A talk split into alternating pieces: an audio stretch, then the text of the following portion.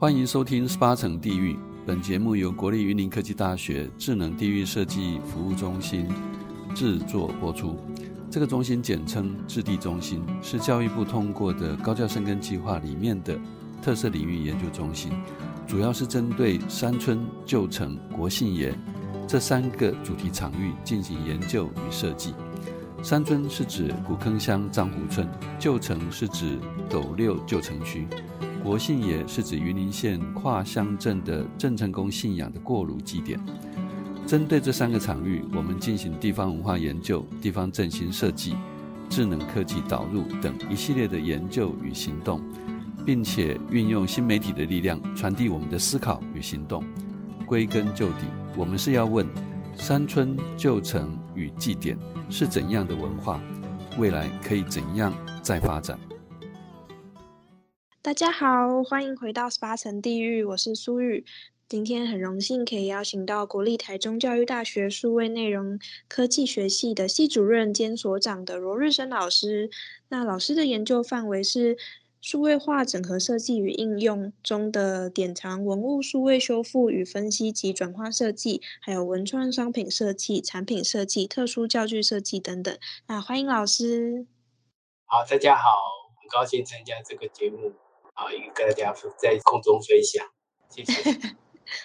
那首先想要先询问老师啊，就是当时在阅读老师的资历的时候，有发现老师其实是工科背景出身的，那是什么样契机开始执行现在这个数位修复文物的工作呢？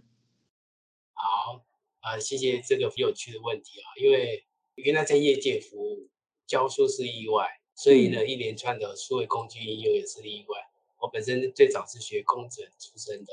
那很意外的到了一个工业设计系所去去教书，然后重新把所谓以前小时候喜欢画画的一些想法、一些兴趣的重新做了一个梳理。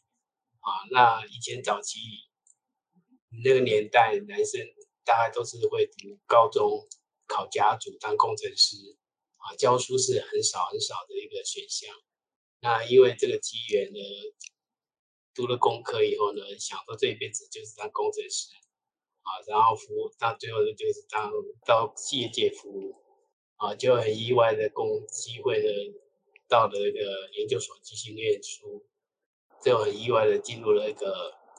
工业设计的一个科系教书，所以从那边开始呢，就接触了数位工具。那数位工具的话，其实非常有趣哈，它可以做很多的东西，从产品设计，啊，辅具设计，然后还有一个珠宝设计。那因为个人兴趣关系，对于一些立体的东西很有兴趣，所以很有耐心，可以去做一些雕塑。所以呢，陆续应用在一些呃工业设计产品之外的工艺设计，还有艺术设计，然后一直到现在所谓的文物修复的工作。所以都是一个蛮蛮意外的一个连接跟机缘。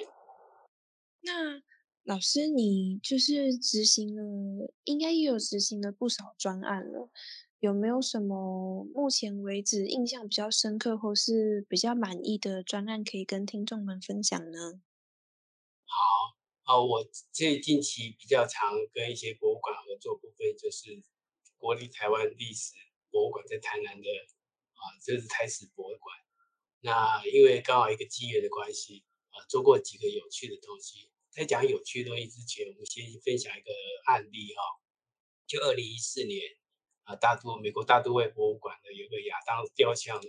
意外的损毁，啊，因为它站立的一个站垫的木头的部分腐朽。那那个时候馆方呢采取了非传统的实物实体的修复，啊，传统修复。而是先用工程介入的方式去做扫描所有的碎片，然后再把它做粘合，再做应力分析，最后花了十年的时间把它完成。啊，这是一个博物馆一届的一个创举。那这个对我来讲就是一个很大的启发，就说数位修复文物修复呢，其实跨领域非常广，那工程也有机会介入。好，所以那时候就开始练。准备一些相关的研究，就是克服啊数位工具的一些限制，因为数位工具呢有很多的软体软体软体之间、硬体之间啊硬体之间，它其实是一个系统，那会有很多的一些答案转换的问题。好，那刚好那时候我们就开发了一套系统，让整个东西可以串联起来啊，变成一个很完整的工具。那这工具呢，我们用在一些有趣的设计上啊，比如说台湾历史博物馆，它有一个千里眼的一个一个文物啊，它的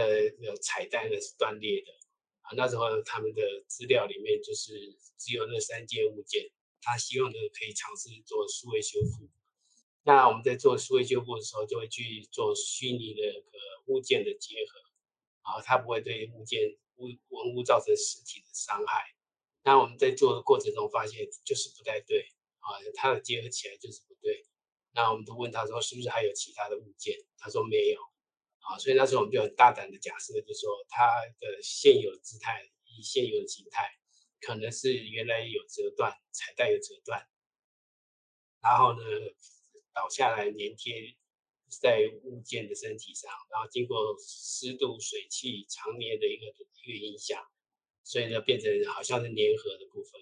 所以我们就是用数位的方式去大胆的假设那个地方是有问题的，就把它卸下来，数位方式卸下来，然后去粘合，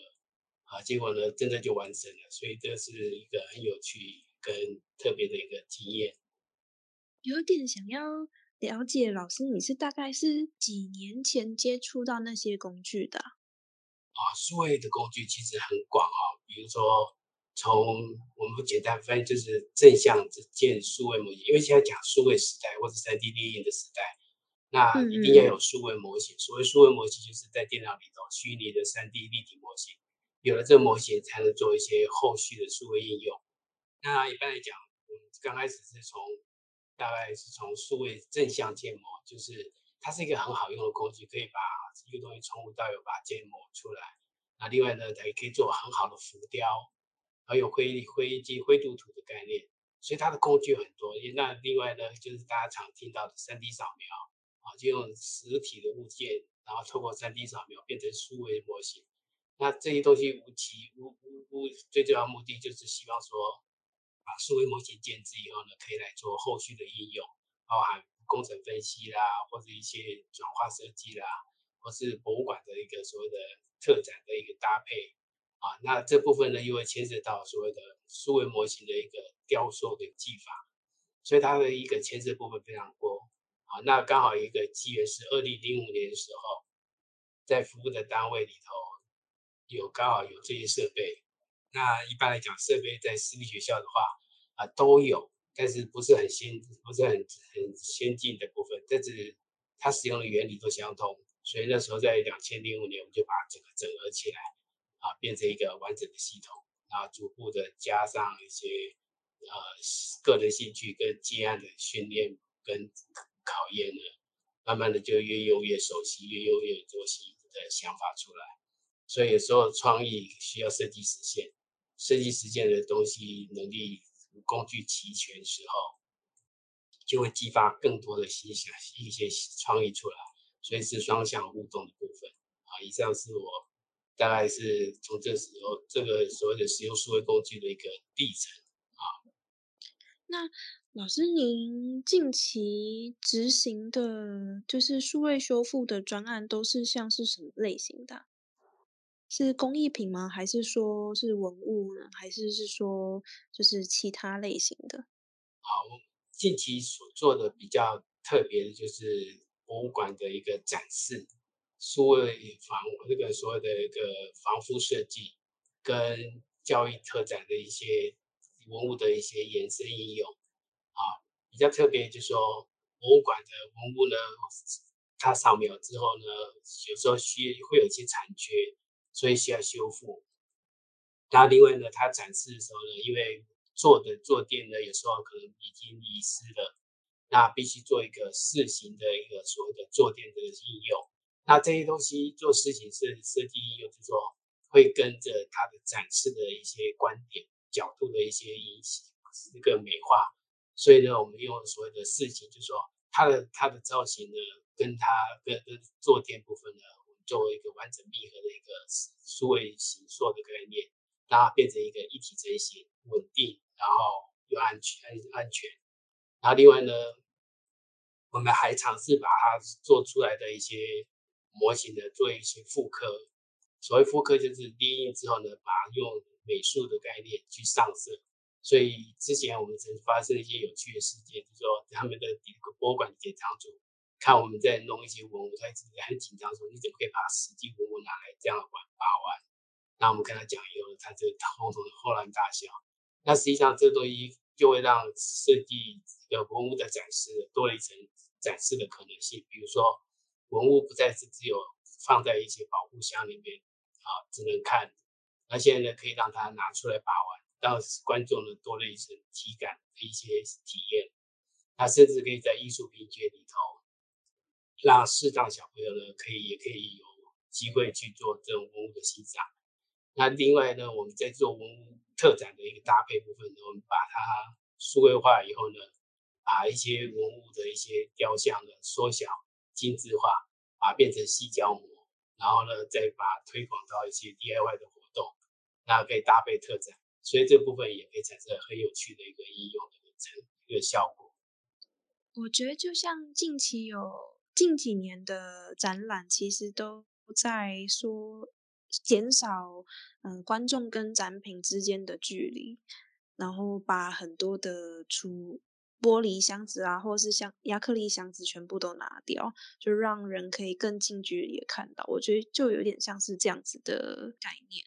哎，对。因为目前来讲，博物馆的很多，像国外的那个西班牙马德里，它也是一样，它把世界的六幅名画，它透过一些数位工具的应用，把它转化成浮雕，让一般人除了可以欣赏之外，还可以用触觉的方式去做感受它的一些立体的一些效果。那相对的，对视障者来讲，也是一个非常特别的部分。那这部分在两千零二零一七年的时候，我们就跟国立台湾美美术馆、国美馆合作。啊，他把一些典藏的一些当代的一些所谓的艺术家、呃摄影师拍的照片，我们把它变成半立体、全立体，甚至加上一些 IoT 的一些互动装置，让它做一个特别的一个视展示区，啊，让视障者也可以完全体验这种感受。所以这个应用其实是非常广泛的。这样的专案了吧？有没有什么？就是你目前。没有执行过，可是还蛮想尝尝试看看的内容呢。啊，其实呃，文物的用数位应用的部分呢，很很多部分呢，大家都在都在推动哈、哦。但是呢，整合式的一个或者是具体的科研的一种三 D 的整合应用呢，目前我看到是还比较少，所以我们很期待啊，就是有一个团队，然后呢，由我我们各自所。所长的部分呢去应用，比如说像这个部分呢，我们一直已经做到模拟啊，比如模拟就是说文物的一个一个雕像，它的年代老久久远，然后呢，啊，我们想知道它的所谓的结构的一个比较脆弱的地方，实际上呢，用工程的概念就可以做啊，所以我们做了蛮多工程的概念这个导入，就是把它做整座雕像的一个受力应力分静力静力分析，静力分析之后呢，再。针对它的脆弱地方做一些支简单的一些支撑，啊，这样子有好处，就是说万一有地震、天灾或是搬运的一些防护都可以应用，啊，所以这部分呢，我们很期待说数位的工、数位的应用分析已经做过了一些之后，看有没有机会啊，跟实实体修复的一些师傅合作，针对一个专案，然后呢模拟，因为。数位在做数位修复模拟的话，它其实有个很大好处，就是说，它第一个不会真正去动到实体的模型，第二个就是说，它可以模拟各种可能性。那以前的实体修复的话，可能修复完一次，结果若有都有一些失误或者是错误的话，它就不容易再有机会复原。啊，所以我们很期待，就是说有机会呢。把这些累积的技术跟实际的修复团队，就像大都会这种啊，这种亚当雕像的一个修复过程，虽然花的时间很长，可是非常有实一个所谓指标性。那目前也很期待有机会有团队可以一起合作做这一部分尝试。好，谢谢。那老师，你有没有对于就是这个领域有没有什么其他的愿景，或者是说更多教育面向，或是说突破点呢？好，呃，我大概会分几个面向来看哈。第一个，数位工具的应用哈，数位工具应用目前其实很多文字文文字单位或者政府单位都有引进，可惜啊，就是引进的都是一个点，或者甚至说就是断点。啊，比如说像一些修复的部分，哈，啊，数位修复部分，其实 3D 扫描会有一些限制，啊，有些物件呢会扫得很好，有些部位受一些物理限制或者展出的限制呢，它就是没办法让你扫描的完整，啊，那就必须要有一些修复，那这些修复的部分呢，也需要一些技术的整合进来，啊，那另外就是说修复完之后要复刻或者是或者做实质修复。那之前他们有导导入所谓的机械手背去做所谓的雕刻的一些概念啊，但是这些东西设备很贵，但是必须结合工真的纯熟工程的一个一个所谓的技术人员，所以它应用的数位工具，其实牵扯到有很多的一些数位工具，像数位雕塑的话也是一样，它是一个很好的工具，但是我们在期待有雕塑背景的人啊，或者有兴趣的人。或是长期训练的手手，那这样子的话，在数位建模部分会比较能够完整。那另外就是应用部分，好，数位一数位应用部分啊，就说，呃，真的修复完的一些过程中，啊，它的一些以科研的一些介入，啊，或者是说一些防护的设计的一些介入，啊，我是觉得建议，就是有个小愿景，就是说。啊、在传统的数位修文物修复的过程中，数位工具导入啊、它可能会需要另外一种类型的一个专长的一些人才的一个导入哈，然后这样整个，然后让数位工具的一些应用呢，更有一些丰富性跟完整性啊，所以我很期待，就是说，呃，如果有好的团队，甚至我们都以后退休可以当志工啊，去做这种分享跟应用的一个交流。今天很高兴可以邀请到罗日生老师，那很高兴今天就是很精彩的分享哦，大家拜拜。好，谢谢大家，今天很棒，很很高兴有机会跟大家分享，谢谢大家。